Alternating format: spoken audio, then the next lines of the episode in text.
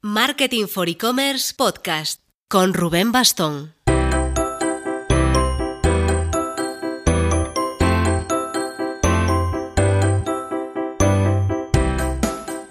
Hola marketers, esta semana seguimos nuestra ronda de eventos. De martes a jueves estaremos en el Digital One to One del Club E-Commerce.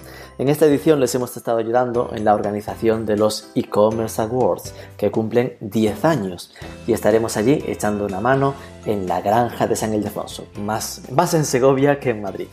Y después, cuando salgamos de allí, nos quedaremos el viernes en Madrid en la Tarugo Conf, que llevamos tiempo con ganas de ver cómo se las gasta David Bonilla, autor de la newsletter La Bonilista, en sus ausómicos eventos de tecnología y otras cosas.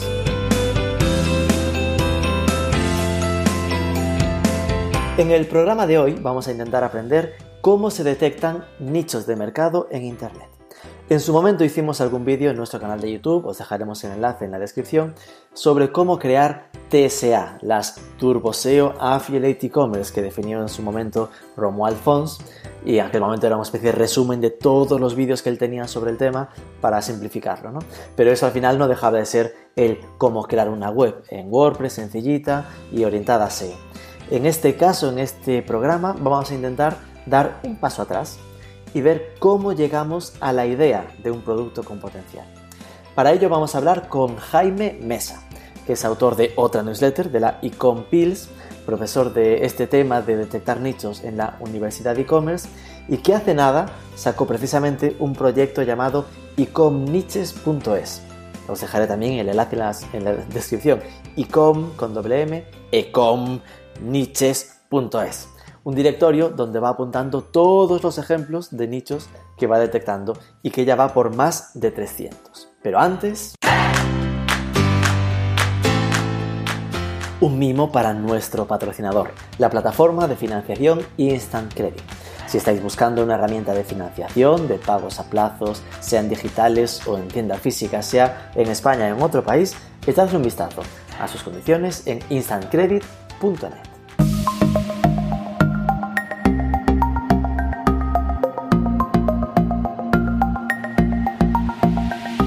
Jaime Mesa, buenos días. Buenos días, Rubén. A ver, primero, ¿de qué conoces al Jordi Ordóñez, que fue tu padrino para, para esta entrevista, el que nos habló de ti? pues a Jordi lo conocí en Twitter allá hará como unos siete años, creo ya. Hace el tiempo muy rápido. Sí, madre mía. Bueno, lo seguía por tema de e-commerce, además me gustaba la forma tan burra con la que lo explicaba. Una buena definición, sí. Sí, cada frase tenía como tres palabrotas. Ahora se ha ido refinando un pelín, un pelín, tampoco mucho. Y bueno, en mi primer proyecto de e-commerce que era Ban Go, eh, me echó un cable con temas de SEO y a partir de ahí, pues la verdad es que hicimos miga y ahora somos buenos colegas. Eh, yo te conocía, aparte de esto de Jordi Ordóñez, por tu estupenda newsletter semanal y con Pills. ¿Cómo, cómo te decidiste lanzar este proyecto de newsletters? Pues la verdad que porque el blog lo tenía, como mi blog personal lo tenía muy descuidado y me parecía que el formato de la newsletter, aunque siempre dicen que el email como que es muy viejuno y tal, a mí personalmente me gustaba mucho. Entonces, bueno, eh, era una prueba más. Hago mil pruebas siempre de proyectos y de historias, algunos salen bien y otros no. Y bueno, me lancé con la Econ Ya la primera fue, la historia ya fue que lancé con el nombre de Shopify.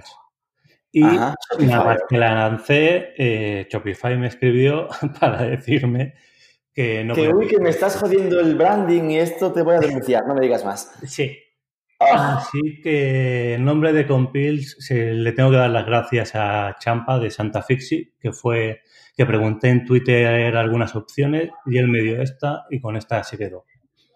Y la verdad es que estoy muy contento. ¿Cuánto, ¿Cuándo empezaste? ¿Cuánto, ¿Cuánta gente tienes ya y todo eso? Pues la empecé ahora unos siete meses. Eh, somos ya una comunidad de 626 personas, lo miré ayer y éramos 626. Y pues el, ¿Aperturas de 50% así, más o menos? Sí, sí, sí, 50% y el clic está entre el 25 y el 30%. Está muy bien. Y... La apertura está genial. Ahí, obviamente, es, pequeñita, ¿no? pequeñita, a lo que estamos acostumbrados en marketing for e-commerce.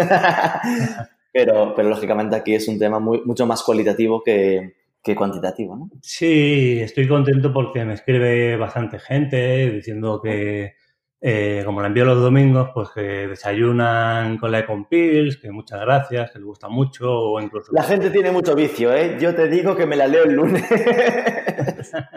Pero siento que sí, es la tuya y la bonilista, que es de lo que, de lo que aprovecho el camino al trabajo para estar ahí cotillando a ver qué habéis comentado. Bueno, lo de la bonilista, yo ahora que tengo, que escribo la Econ Pills, tiene un meritazo increíble, porque llevar cinco años escribiendo cada domingo sin fallar ninguno, o sea, eso es un nivel estratosférico, vamos. Sí, sí.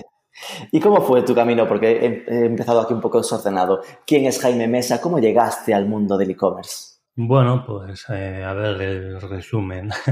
Yo empecé en, el, tema laboral 14 eh, años en el sector de las telecomunicaciones. ¿Estudiaste informática? sí, eh, estudié primero el FP en electrónica y luego tiré por ingeniería informática y no acabé la carrera. Eh, no me gustó, pero en absoluto, para que, para que engañarnos. Y en el segundo curso me salió una oferta laboral guay en Ericsson, que en aquellos tiempos era la leche. Sí. Y era junto con Nokia de las empresas más top, ya ha llovido. Y, y, tiré por ahí. Y bueno, estuve que, pues eso, 14 años, primero como técnico de Telecos y luego como coordinador de proyectos, hasta que en 2013, pues la verdad es que no estaba nada a gusto con mi situación laboral y bueno, necesitaba hacer un cambio radical en, en lo que era mi situación laboral. Y ya no era cambiar de, de trabajo, o sea, irme a otra empresa, sino era cambiar de sector.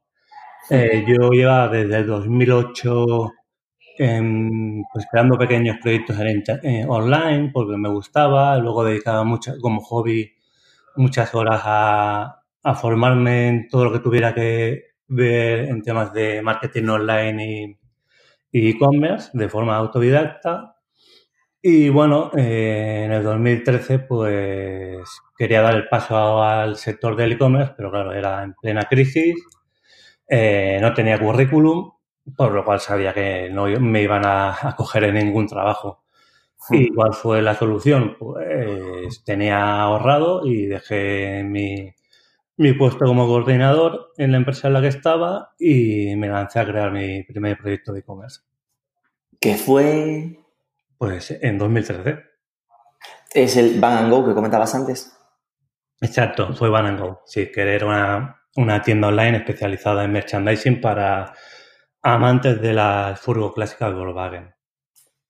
Es decir, que ya se notaba que, ibas tirando hacia los nichos, ¿no? En plan, algo muy segmentado, muy concreto. Sí, eso ha sido siempre una obsesión, porque, eh, bueno, eh, en aquel tiempo, ahora, ahora todavía más, eh, ya empezaba a estar un poco más maduro eh, todo lo que era e-commerce en España. Y, entonces, pues para uh, un emprendedor que es solo una persona, o en mi visión, era o buscas algo muy específico donde puedas crearte como referente o lo vas a tener muy difícil.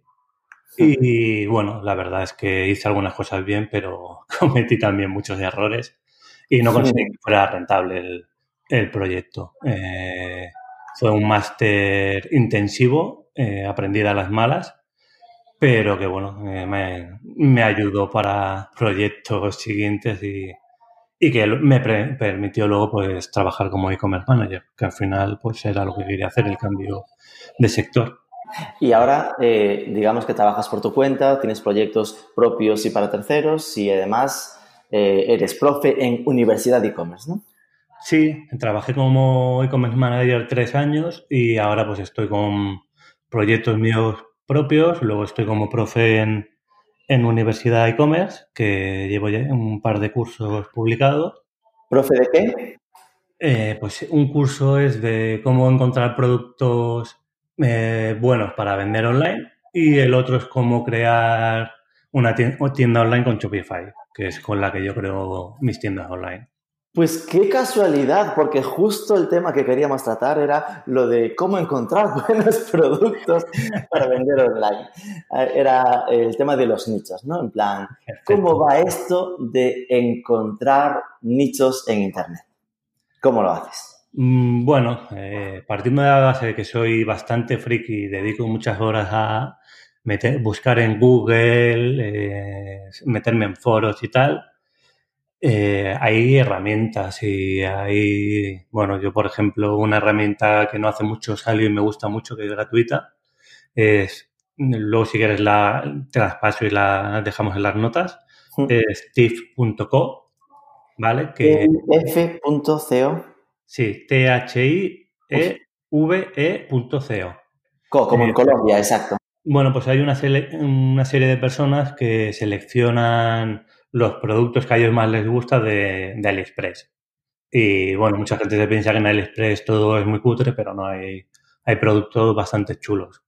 Entonces hacen una curación muy currada y puedes ver sus perfiles, está, está guay. Esta es la parte eh, gratis, que ya está bastante bien porque te da ideas de nichos y, y tal, y luego pues si te gusta el producto te enlaza con, con la página de producto en AliExpress. Pero luego, si pagas 5 dólares al mes, eh, te da una serie de, de, estadísticas y de productos que más se venden, que son tendencias o incluso que tienen una buena conversión en, en AliExpress. Entonces es, es bastante curiosa, está, está guay.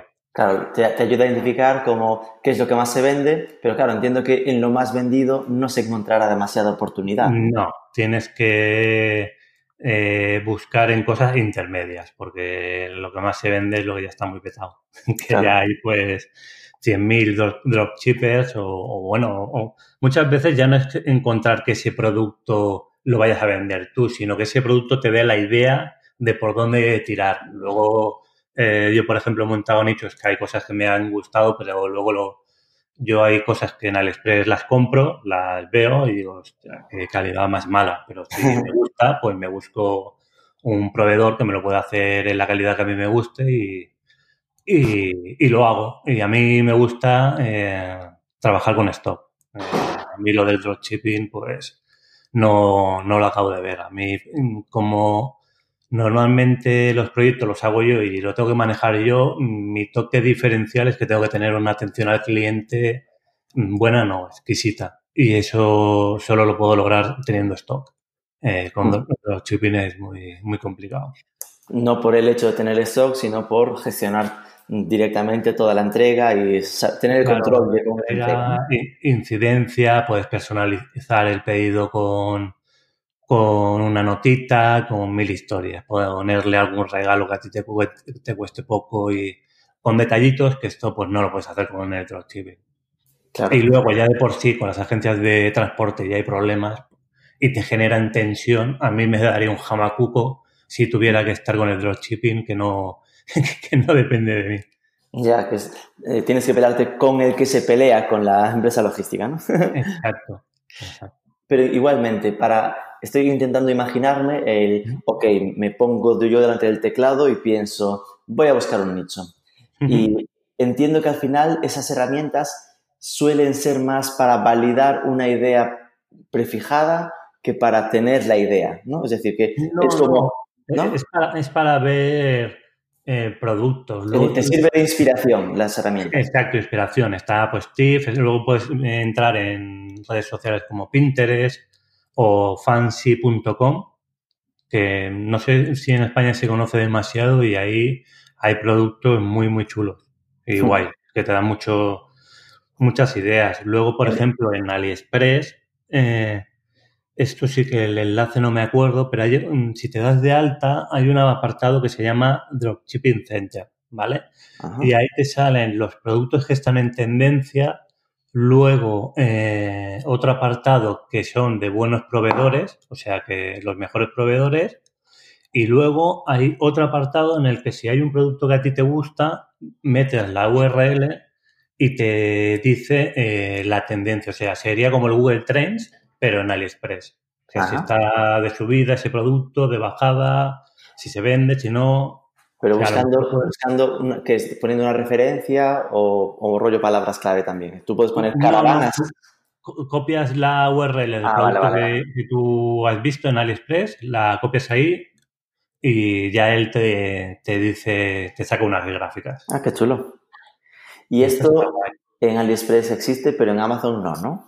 En Amazon puedes sacar ideas en los más vendidos, pero no es mi mejor recurso eh, donde yo vaya a buscar. Sí que mm, si pones, te vas a los más vendidos de Amazon y vas buscando por, por categorías, sí que puedes encontrar algo que pueda estar bien. Pero no es donde suelo ir a parar más. Luego hay blogs especializados, como por ejemplo eh, Cool Material o un Crate, que están guay, son americanos y, y ahí pues cada día te van poniendo productos chulos. Ajá.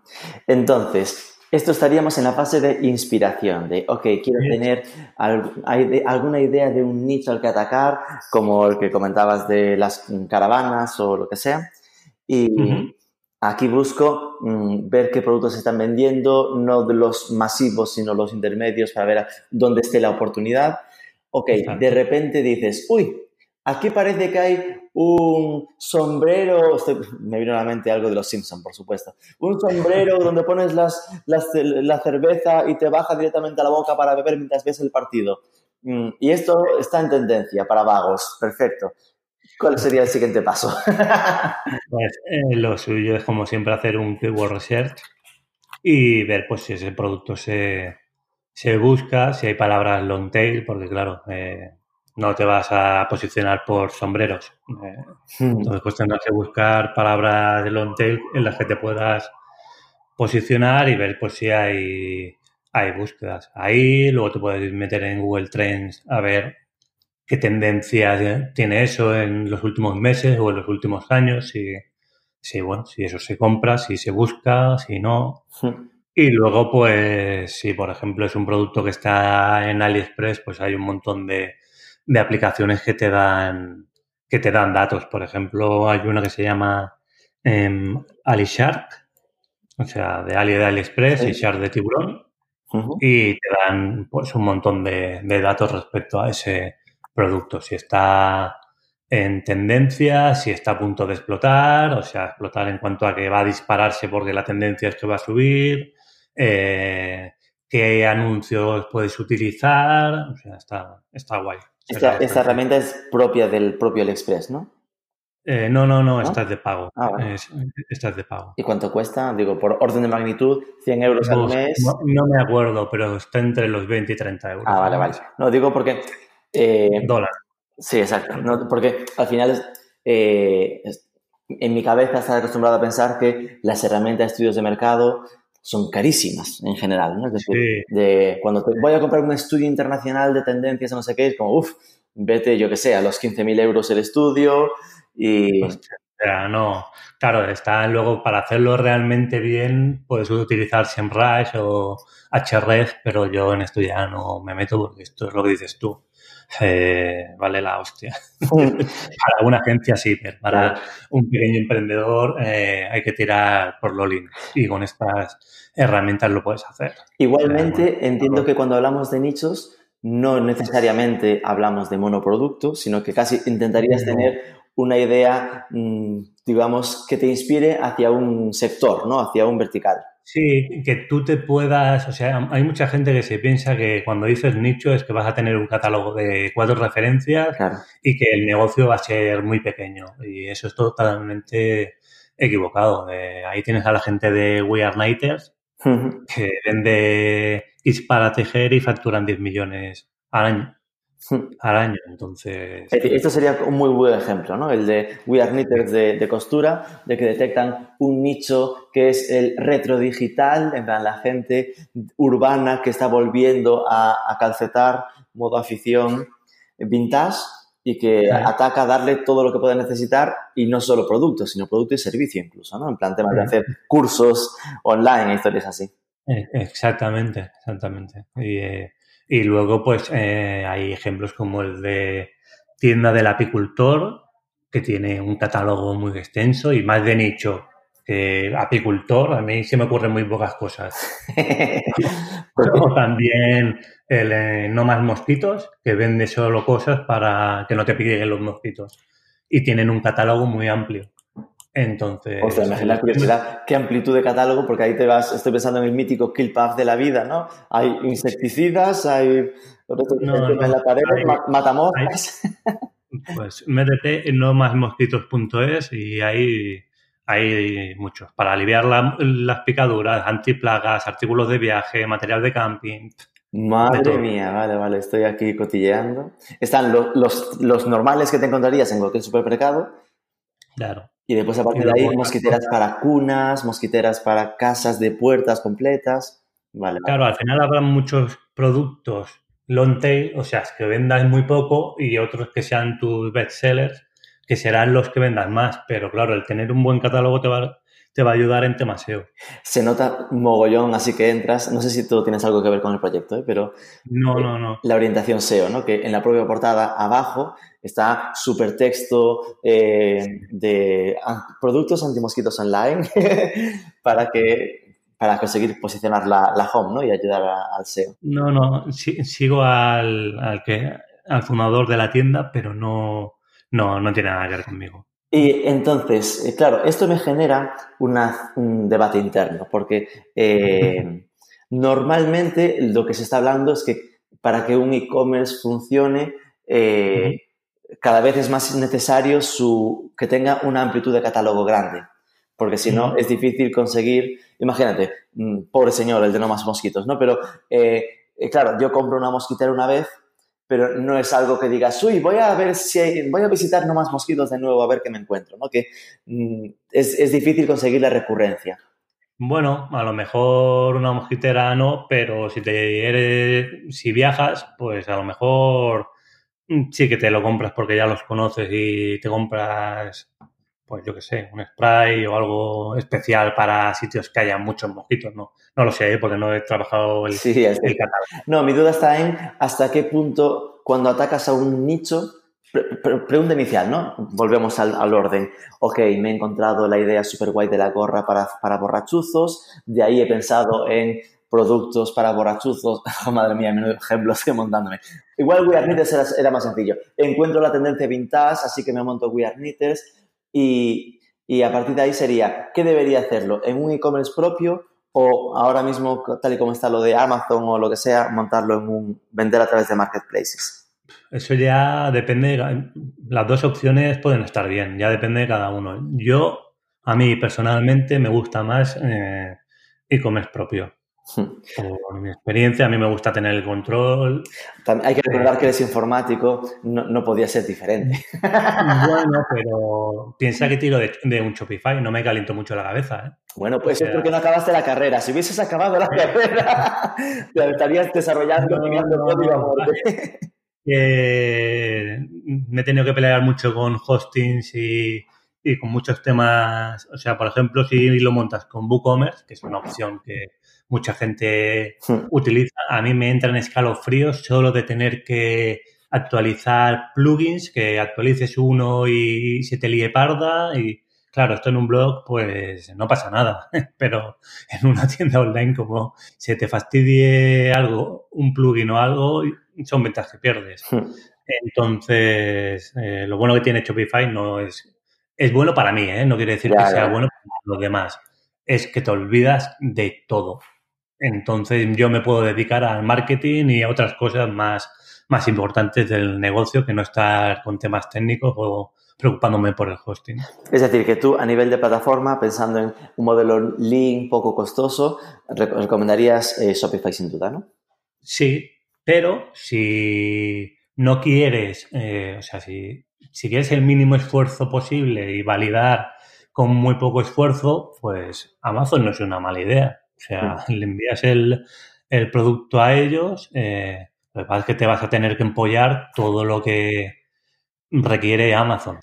Eh, ganar la Webox y todas estas historias que a mí se me escapan porque no, Porque no me he metido en ello. no te metes en Amazon, pasas de él bastante, ¿no? De momento sí, no digo que en un momento, pero es que tengo ahí una relación amor-odio con Amazon que, que, no, que me impide eh, meterme todavía en, en Amazon. Si alguna vez me meto será por, por probarlo, pero no... Entiendo que si entonces atacas al modelo eh, web propia, ¿Sí? siendo nicho, a fuerza vive muchísimo del posicionamiento SEO, porque si no, si va a inversión para conseguir ventas, sí que sería un pastizal, ¿no? Eh, Pues depende. Bueno, depende. por ejemplo, Shopify no es nada bueno para SEO.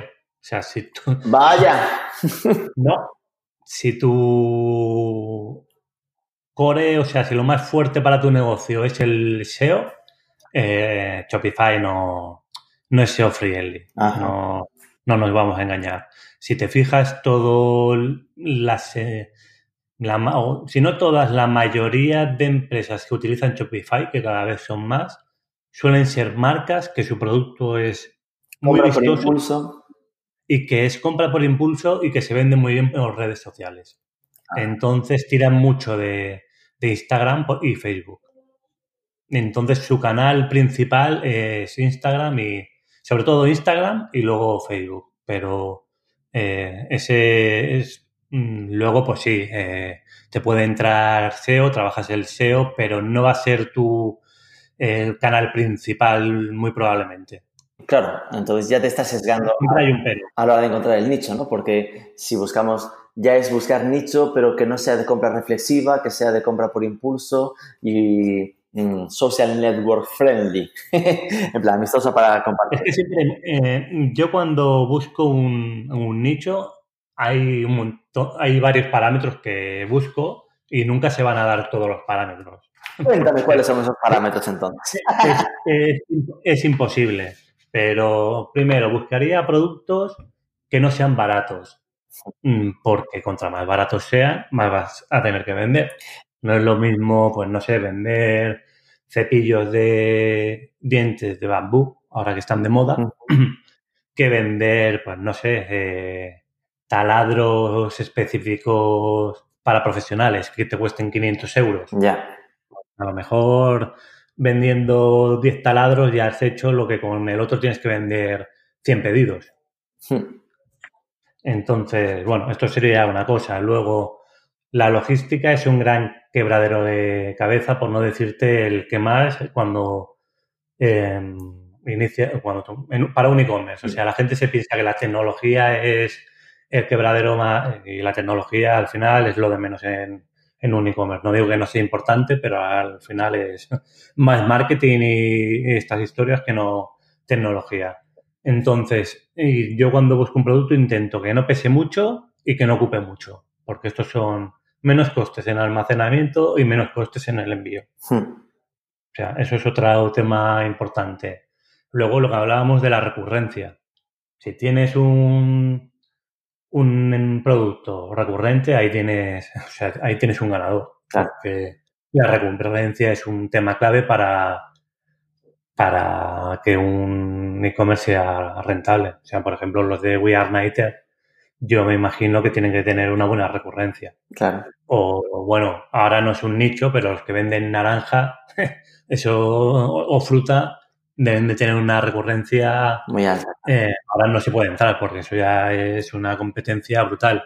Pero en su día, eso tenía que ser un nicho genial. Hmm. Eh, y luego, ¿qué más? ¿Qué más? Tenemos precio, logística y fidelización, recurrencia. Bueno, y luego que puedas hacer upselling porque, para poder hacer que el, eh, el carrito medio suba, porque esto es otra métrica muy importante para que sea rentable un e-commerce. Eh, bueno, claro, si tu carrito medio no es lo mismo que sea de 26 euros que de 120. Hmm. Entiendo que obviamente otro parámetro será pues el nivel de competencia del nicho, ¿no? Eh, Exacto, eh, que no haya mm, si hay un, dos o tres grandes players, mm, yo ya no me metería. Eh, entonces, claro, eh, todo esto son parámetros que es muy difícil que todo se dé, pero si se te dan dos o tres, pues oye, como, venga, juego. puede estar interesante. Claro, pero además es que ninguno tiene un, un botón de sí o no, ¿no? Es decir, al final es que no sea barato. Bueno, depende de para qué, 100 euros será barato, eh, pero con Claro. colchones 100 euros es baratísimo. Eh, Logística es, bueno, peso el mínimo posible. Recurrencia, vale, y upselling se entiende mejor, pero competencia, claro, ¿a qué le llamas grandes players? En plan, ¿a que esté metido Amazon y el corte inglés? No, pero alguien que tenga mucha más pasta que tú para...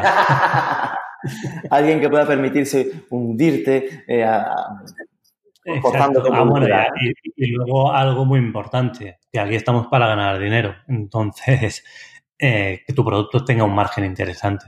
margen. Porque, claro, si eh, vas a trabajar para eh, estar vendiendo y tener un margen irrisorio, pues sí, vas a, tener muchos pedidos y tal, pero esto va a ser, pues, pues volverte loco. Y entonces, eh, también está la duda de en qué, en qué punto metes el, el corte entre he encontrado un nicho súper monoproducto o poco, poco producto, mm, a dónde está el límite ¿no? de ese nicho. Que entiendo que al final, cuanto más, cuanto más tires del hilo a ampliarlo, mejor, ¿no? Sí, pero es que esto hasta que no te has metido no lo sabes. Yo, yo, por ejemplo, tengo un nicho de 20 productos y solo 4.500 visitas al mes y es rentable desde el tercer mes. Joder.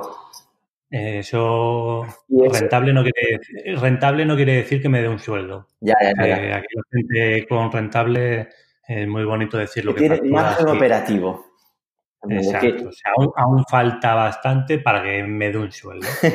Pero mm, eh, es rentable y, y da un, un sobresueldo. Eh, todo diría que 4.500 visitas es una mierda, que 20 productos es una mierdecilla también. Bueno, no sé si se puede decir mierda en el podcast. Puedes decir mierda, incluso cosas peores, sí. sí.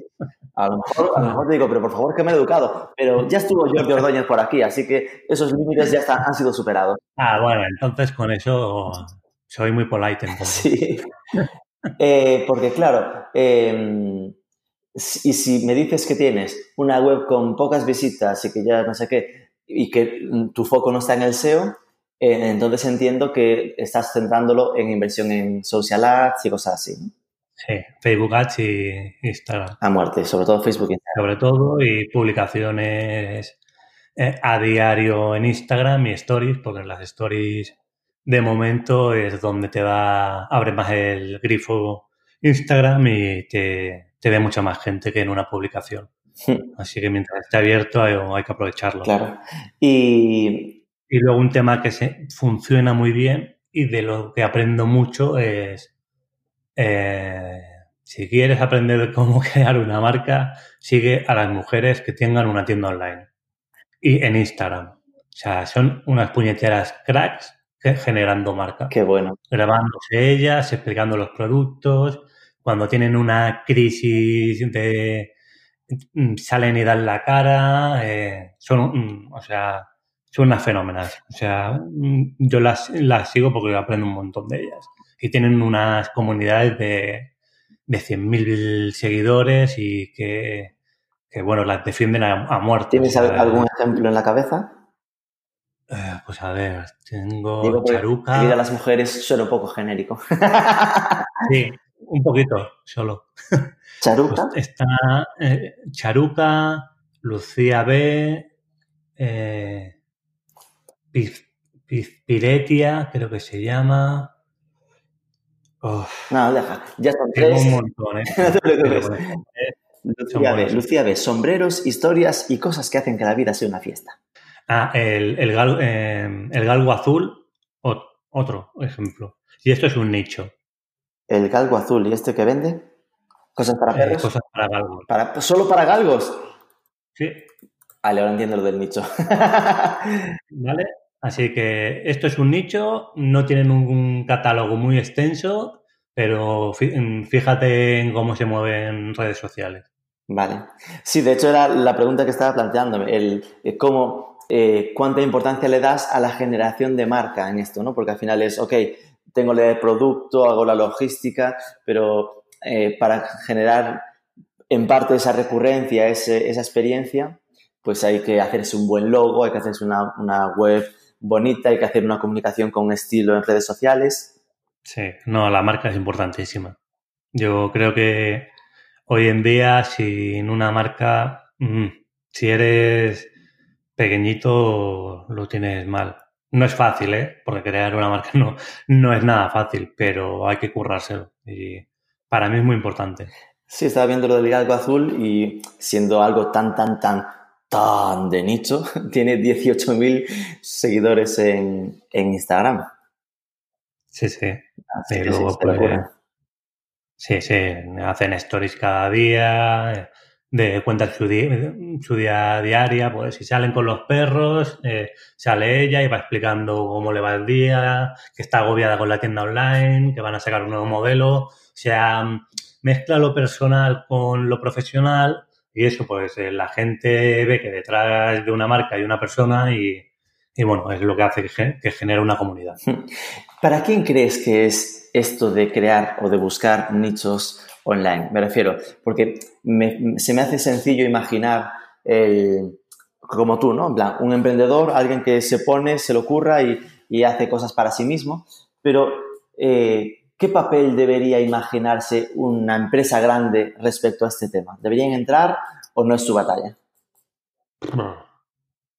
quizás no es el, eh, el mejor target, porque estos tienen dólares para dar a, mansalva, entonces se pueden permitir muchas cosas, pero quizás como, eh, no sé, un side project de una gran marca, pues eh, sí que pueden hacer, no sé, si vende eh, de muebles y mm, quieren crear un específico de muebles para bebés y solo de bebés, pues a lo mejor puede tener sentido, no lo sé. Claro, que, pudiesen, que pudiesen no trabajar con su marca madre, sino crear una marca específica para bebés, ¿no? Para ese nicho, digamos. Eso podría tener sentido. Y al final ahí tendría sentido que estuviesen aplicando la misma metodología que estamos comentando, ¿no? La de buscar estas herramientas en AliExpress o, eh, o lo que sea para inspirarse, de esa inspiración eh, pasar a, la parte de, de, búsqueda de tendencias para ver si va a crecer y de ahí pues hacer un, método lean, digamos, baratito para, modelar el, sentido del proyecto, ¿no? Sí, pero sobre todo esto lo veo para, para emprendedores y pequeñas empresas. ¿eh? Para grandes, sí, lo pueden utilizar, pero no creo que ellos se metan en, esta, en estos temas. Y en los emprendedores, porque claro, tengo una en la cabeza la referencia, no sé si conoces a Romo Alfons, eh, que tiene este, este tendencia a ponerle nombre a todo, y el, Turbo SEO, Amazon, páginas, de historias, ¿no? y ahí, ahí, hablaba de, de, claro, son, ah, no es el tema de montarte un TSA, una web de ese estilo para un nicho y ganarte la vida, sino montarte 10 y ganando 200 euros con cada una, ¿no?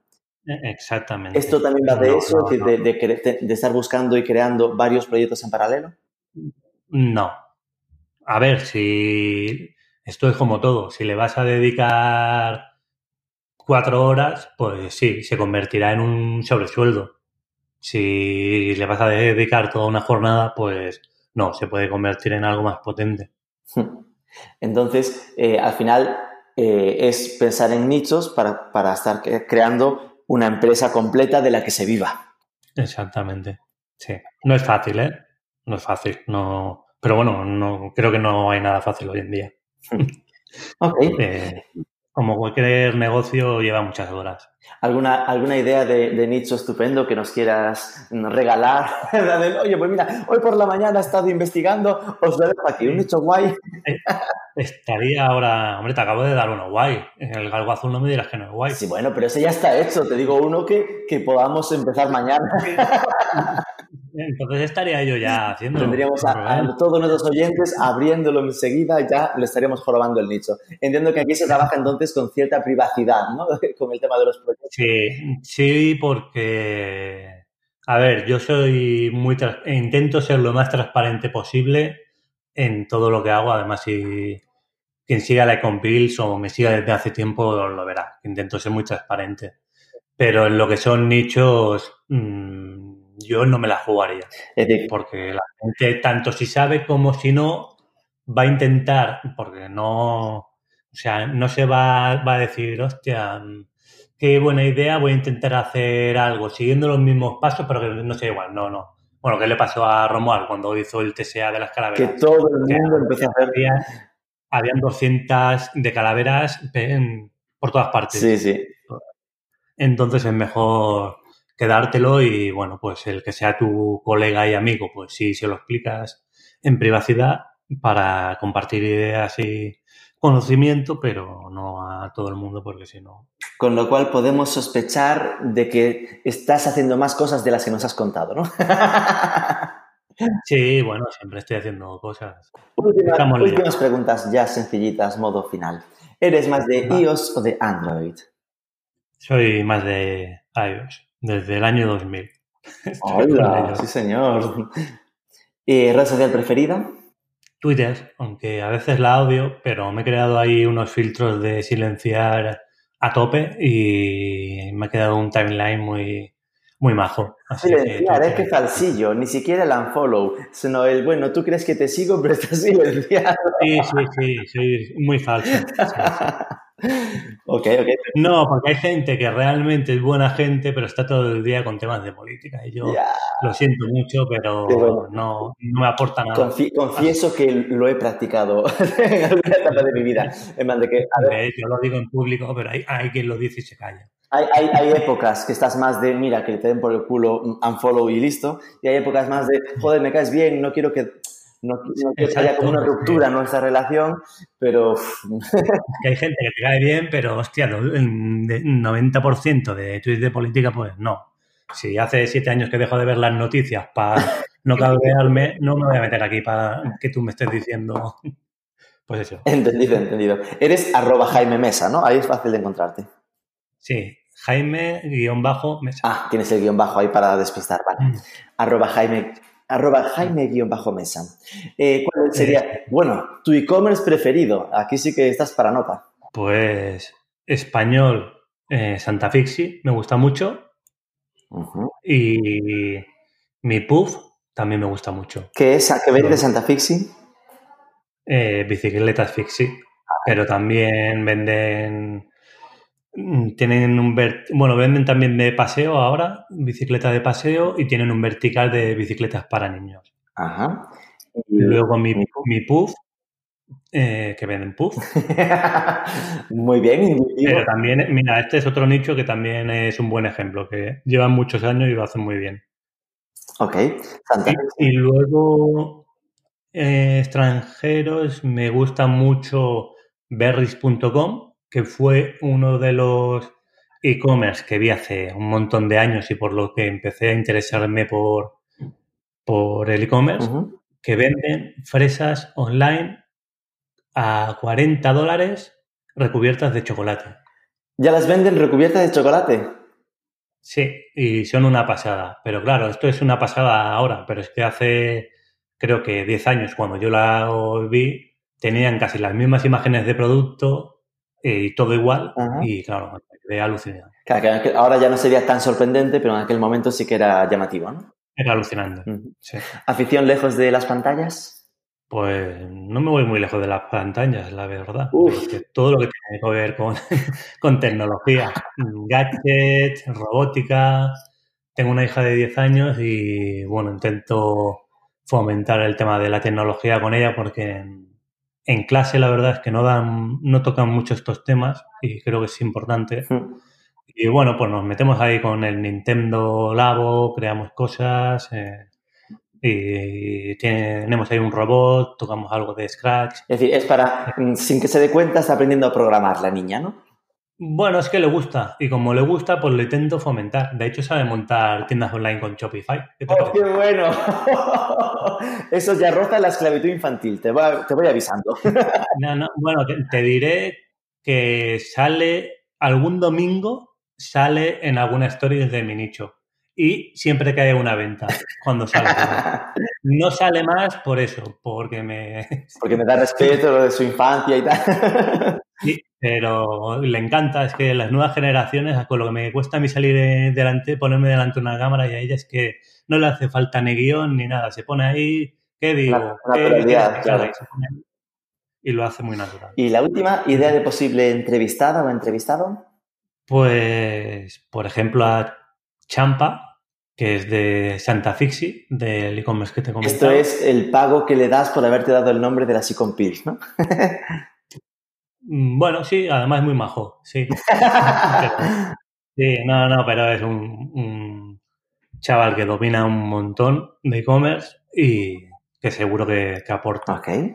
Y luego también eh, a María Sajim, que eh, comparto con ella eh, un grupo de mastermind en sin oficina y ella es arquitecta pero hace ocho meses empezó a crear un proyecto de e-commerce con WooCommerce que vende eh, cosas artesanales hechas en cerámica. Ajá.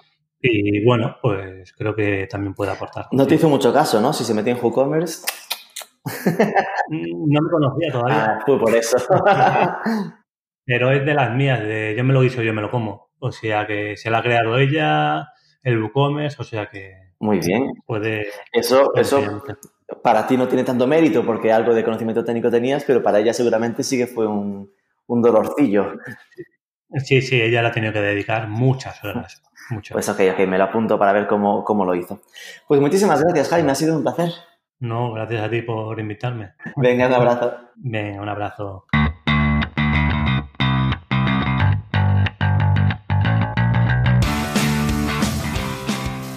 Queda claro varias cosas, que Jaime prefiere controlar sus proyectos, que huye de Amazon, se inspira en AliExpress, pero no para acabar en producto barato, sino para buscar ideas y crear algo de valor.